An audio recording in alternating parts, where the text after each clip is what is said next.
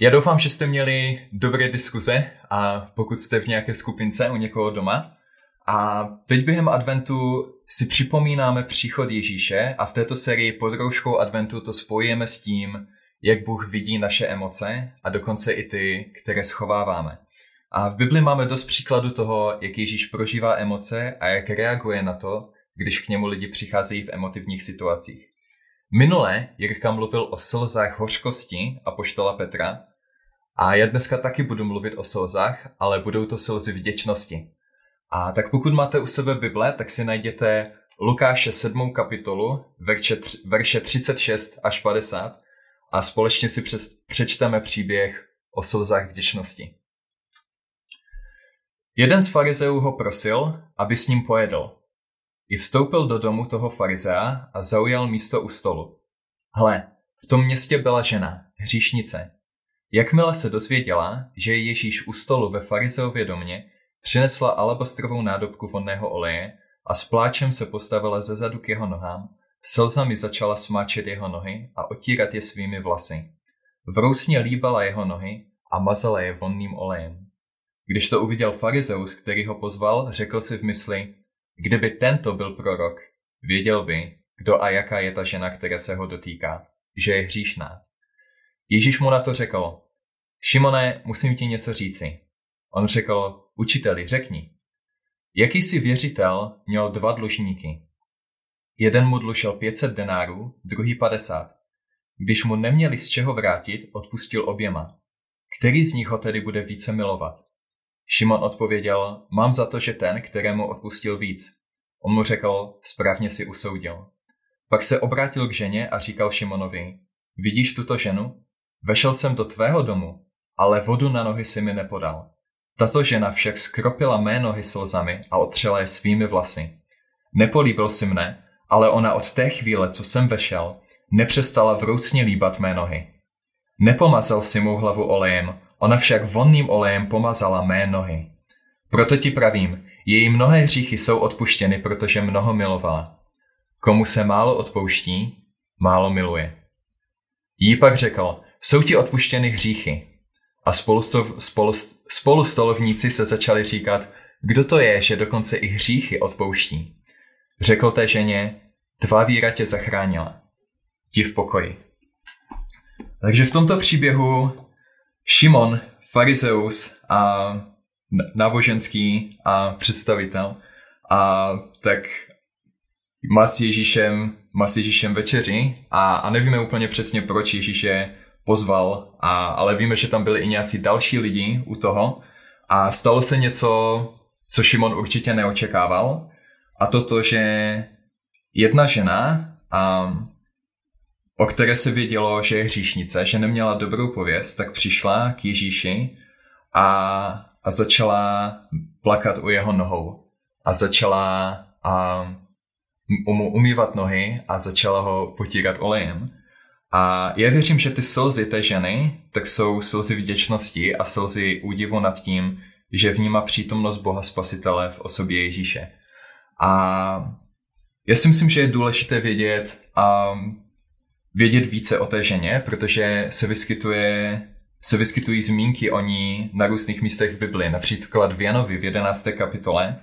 A tak se píše, byla to ta Marie, která pána pomazala vonným olejem a jeho nohy vytřela svými vlasy. Její bratr Lazar byl nemocen. A takže ta žena, o které se píše v tomto příběhu, se jmenuje Marie a, a my ji známe i z příběhu Marie a její sestry Marty, a zároveň jejího bratra Lazara, kterého Ježíš skřísil z mrtvých. A Marie byla s Ježíšem, když skřísil Lazara a, a víme, že to byl čas, kdy, kdy Ježíš a brečel, kdy Ježíš a měl slzy v očích. A Jan používá ten příběh, který jsem teď četl, k tomu, aby rozlišil, toto je ta Marie. A protože tady to, co udělala, tak bylo natolik známé a natolik důležité pro Ježíše, že zpráva o tom příběhu se rozšířila a Jan, když psal evangelium, tak si byl natolik jistý a tím příběhem, že, řekl, že si uvědomoval, že když napíše, že toto je ta Marie, že ti lidi, kteří budou čisto evangelium, tak budou vědět, jo aha, ta Marie, no jasně, o tom příběhu jsem slyšel, to zná každý. A zároveň máme další příběh o ní v Lukášově evangeliu, a kde Marie a její sestra Marta hostí Ježíše ve svém domě. A víme, že Marie tak se celou tu dobu věnovala Ježíši, zatímco Marta se věnovala praktickým věcem, vaření. A, a je zajímavé, že když Marta osloví Ježíše, aby řekl Marii, aby jí šla pomoct, tak Ježíš na to odpovídá, Marto, Marto, děláš si starosti a znepokojíš se mnoha věcmi, jen jedno je však potřeba. Marie si vybrala dobrý díl, jenž jí nebude odňat. A takže myslím si, že tím Ježíš nechce říct, že vaření není důležité, že praktické věci nejsou důležité, ale on říká, Marie si vybrala dobře. A Marie není otřesena okolnostmi, ani se nenechává znepokojovat starostmi, ale, ale je vděčná za, za Ježíšovu přítomnost a ví, že její láska k Ježíši je priorita a je to to jediné, co jim může přinést opravdový pokoj i do slzavých časů. A to vidíme i v tomto příběhu. A že když je v těžké situaci, tak, tak se nebojí přijít za Ježíšem a, a je vděčná za, za jeho přítomnost, za jeho blízkost.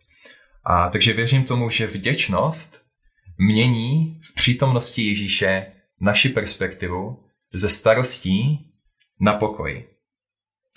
A možná jste v situaci, nebo jste byli v situaci, kdy jste necítili vděčnost, kdy jste nevěděli, za co byste měli být vděční. A dneska si řekneme několik věcí o tom, jak Marie prožívala vděčnost v tomto příběhu uprostřed slzavé a asi velmi těžké situace a jak nám to dává i dnes důvody k vděčnosti.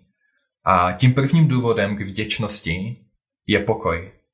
A ve Filipským ve čtvrté kapitole Apoštol Pavel píše O nic nemějte starost, ale za všechno se modlete. O své potřeby proste s vděčností Boha a boží pokoj, přesahující všechno chápání, bude střežit vaše srdce i mysl v Kristu Ježíši. A takže tady mám, Apoštol Pavel říká zajímavou rovnici.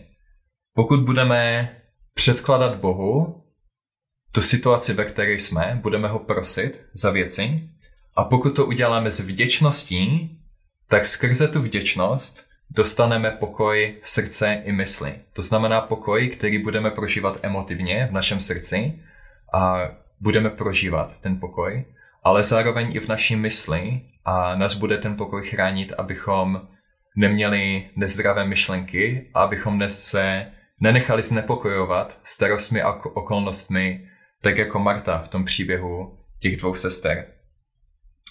A, a takže prozba s vděčností vede k božímu pokoji. Proste s vděčností a dostanete pokoj. A já si pamatuju, že jsem tady toto zažil a v lednu, když jsem měl a ze své univerzity jednu konferenci a, a my to máme tak, že máme jednou za čas takovou intenzivní konferenci, kde od pondělí do pátku jedem, máme asi šest přednášek za den, večerní program, ranní program a je to velmi náročné. A, a já jsem vyzvedával z nádraží na tu konferenci jednu svoji spolužačku a během té cesty a tak a, jsme, jsme nabourali do jedné paní.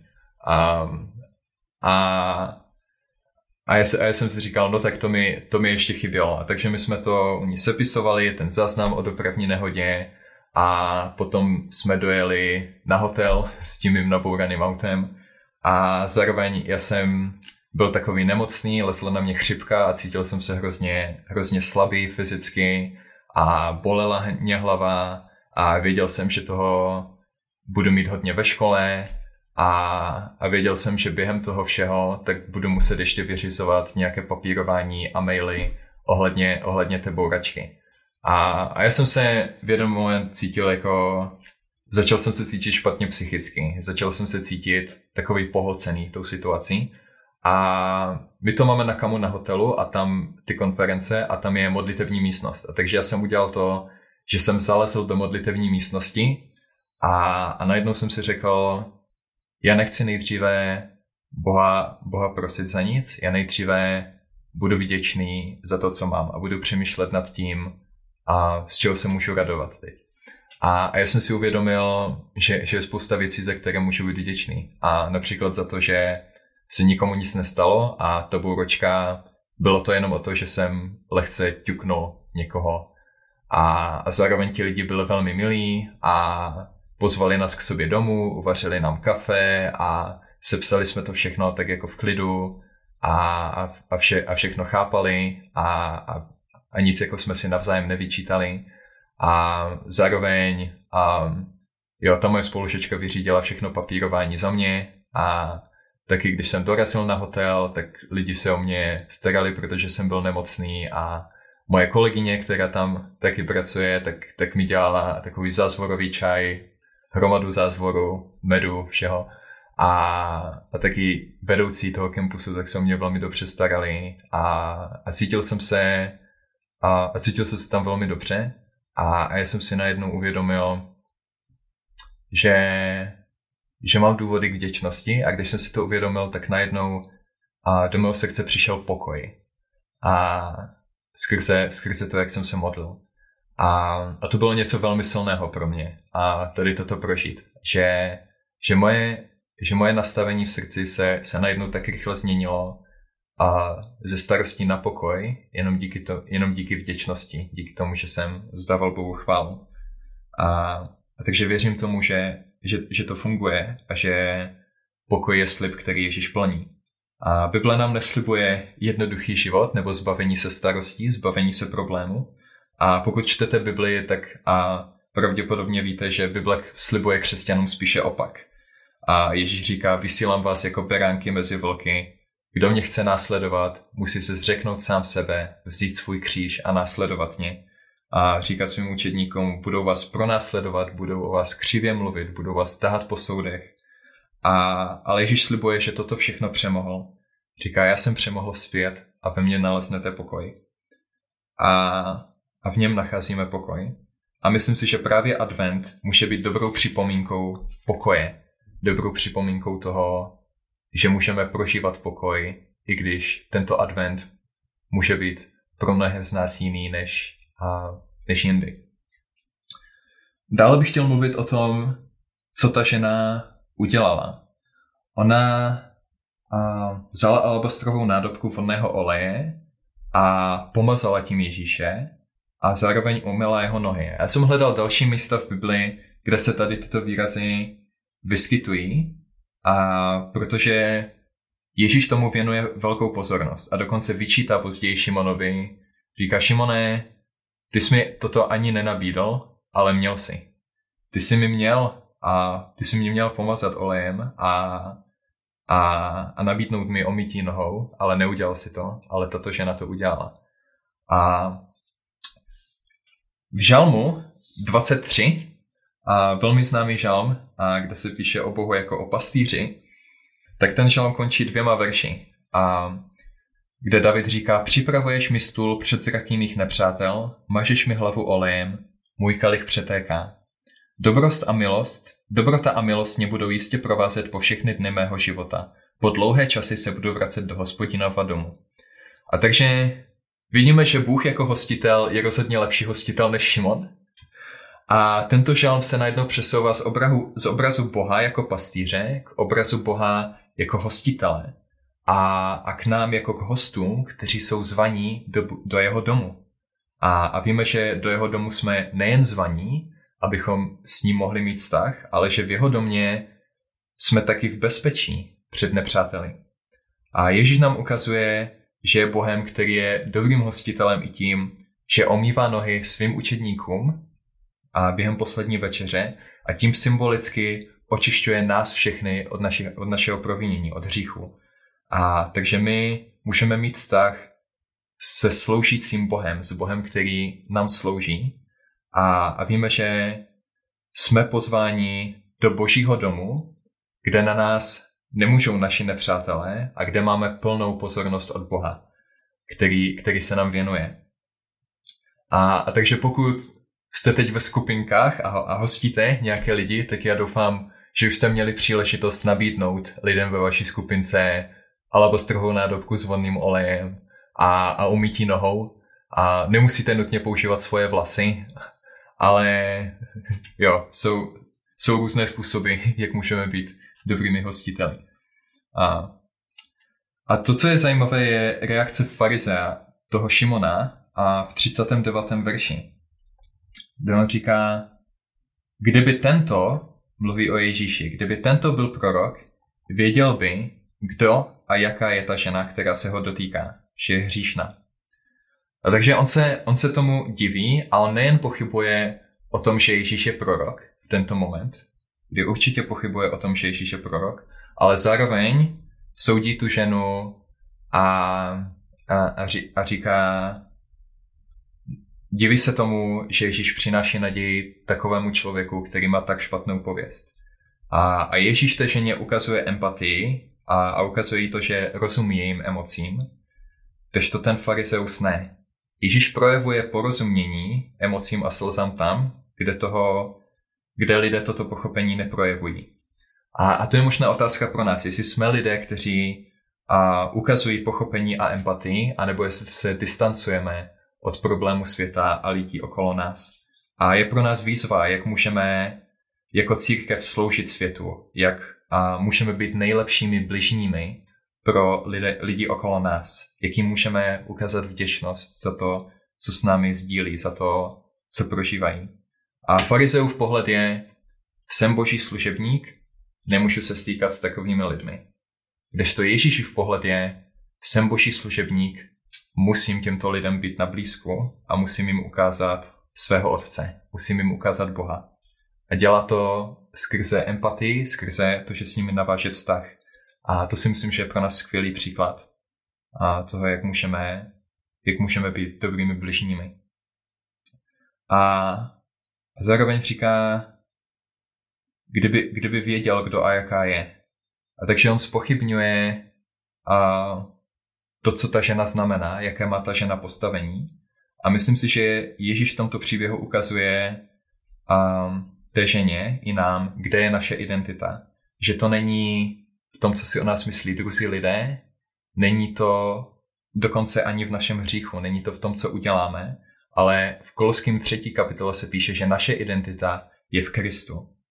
A, a my musíme, abychom ji získali, tak ji musíme přijmout. A musíme požádat Ježíše, aby, aby přišel do našeho života a musíme přijít za Ježíšem stejně jako ta žena.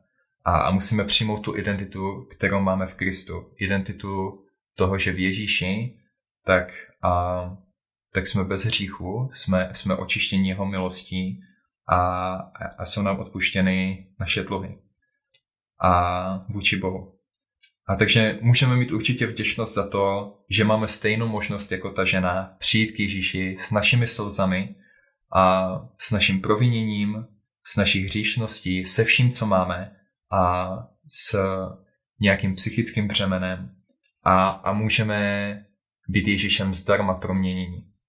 A, a nemusíme, nemusíme na to čekat. Já často se setkávám s tím, že že lidé říkají, no já, já přijdu za Ježíšem nebo přijdu do církve, až když budu mít nějaké věci vyřešené, až když budu a, lepší. A nedávno tak jsem pozval do sboru syna jedné mojí kolegyně z práce a, a my jsme spolu četli párkrát Bibli a dal jsem mu Bibli a, a, já, a já jsem se ho zeptal, jestli by nechtěl někdy se podívat na obou službu. A on řekl, hele Pavle, já ti slibuju, že do toho vašeho CBčka jednou přijdu. Fakt. Ale já tam přijdu, až když budu lepším člověkem. Protože um, vy jako křesťané žijete jiný život než já a já mezi vás nepatřím.